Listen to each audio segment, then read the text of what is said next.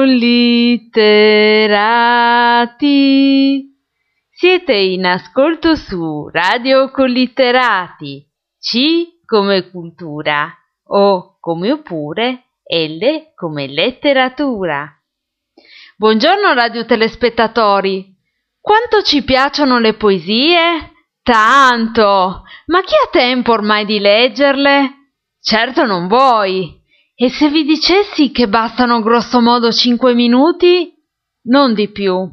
E allora seguiteci, di sicuro non vi annoierete. Quest'oggi vi presenteremo uno dei pezzi più celebri del poeta Nero dal Tempo. Per non tenervi sulle spine, vi dico già che il titolo è Appeso.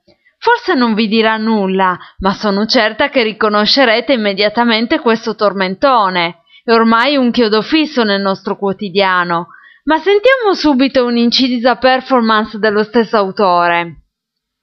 Mario chiama. Tu, tu. Siete. In linea stiamo, trasferendo la vostra chiamata al primo operatore disponibile.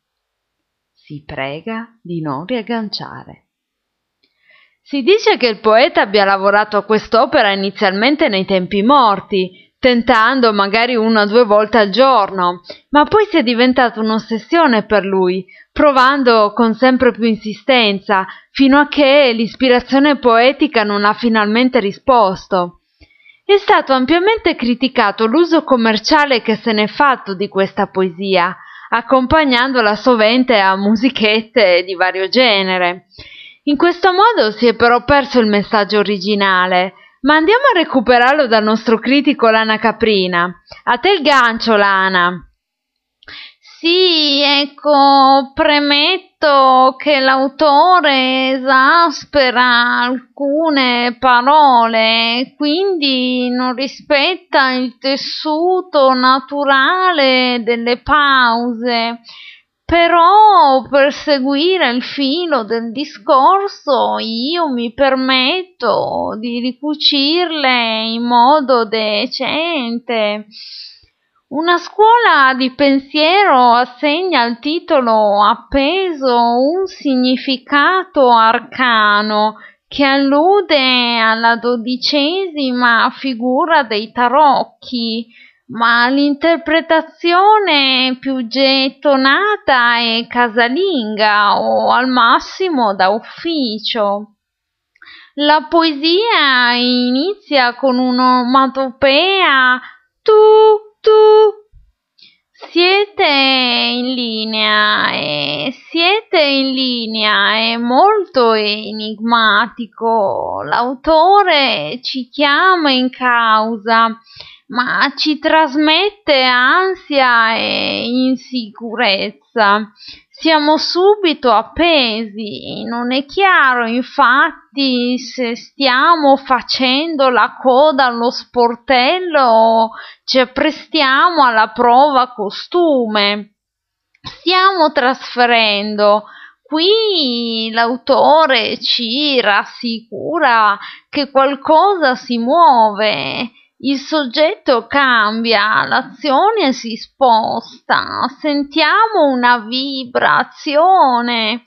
La prima persona plurale, Hermes, arriva da un luogo ancestrale e tenta di consegnare un messaggio via etere.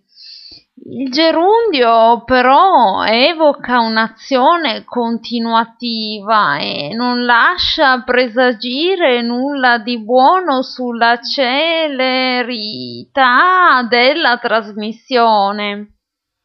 La vostra chiamata qua si esplicita che si tratta di un messaggio vocale la nostra richiesta di aiuto.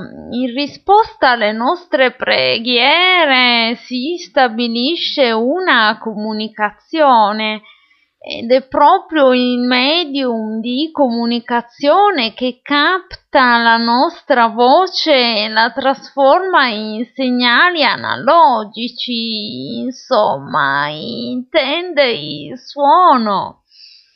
Al primo operatore disponibile. Qui si capisce la tempestività della connessione. Rimaniamo penzoloni dalle labbra del primo che capita. Si prega di non riagganciare. Il poeta conclude con l'invito alla speranza. Prima o poi qualcuno risponderà. Se si riaggancia ora abbiamo urlato al lupo, al lupo invano, mm. senza avere bisogno di aiuto. Non dobbiamo arrenderci, ma perseverare, altrimenti rimaniamo sempre pecore.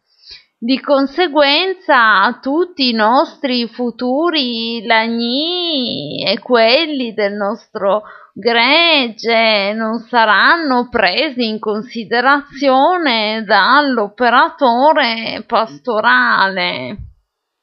Un'altra interpretazione non infeltrita del nostro critico. Grazie Lana. Visto? Grosso modo non più di cinque minuti poetici. La rubrica per chi non ha tempo da perdere ma non vuole rinunciare alla cultura. Al prossimo episodio. Ciao!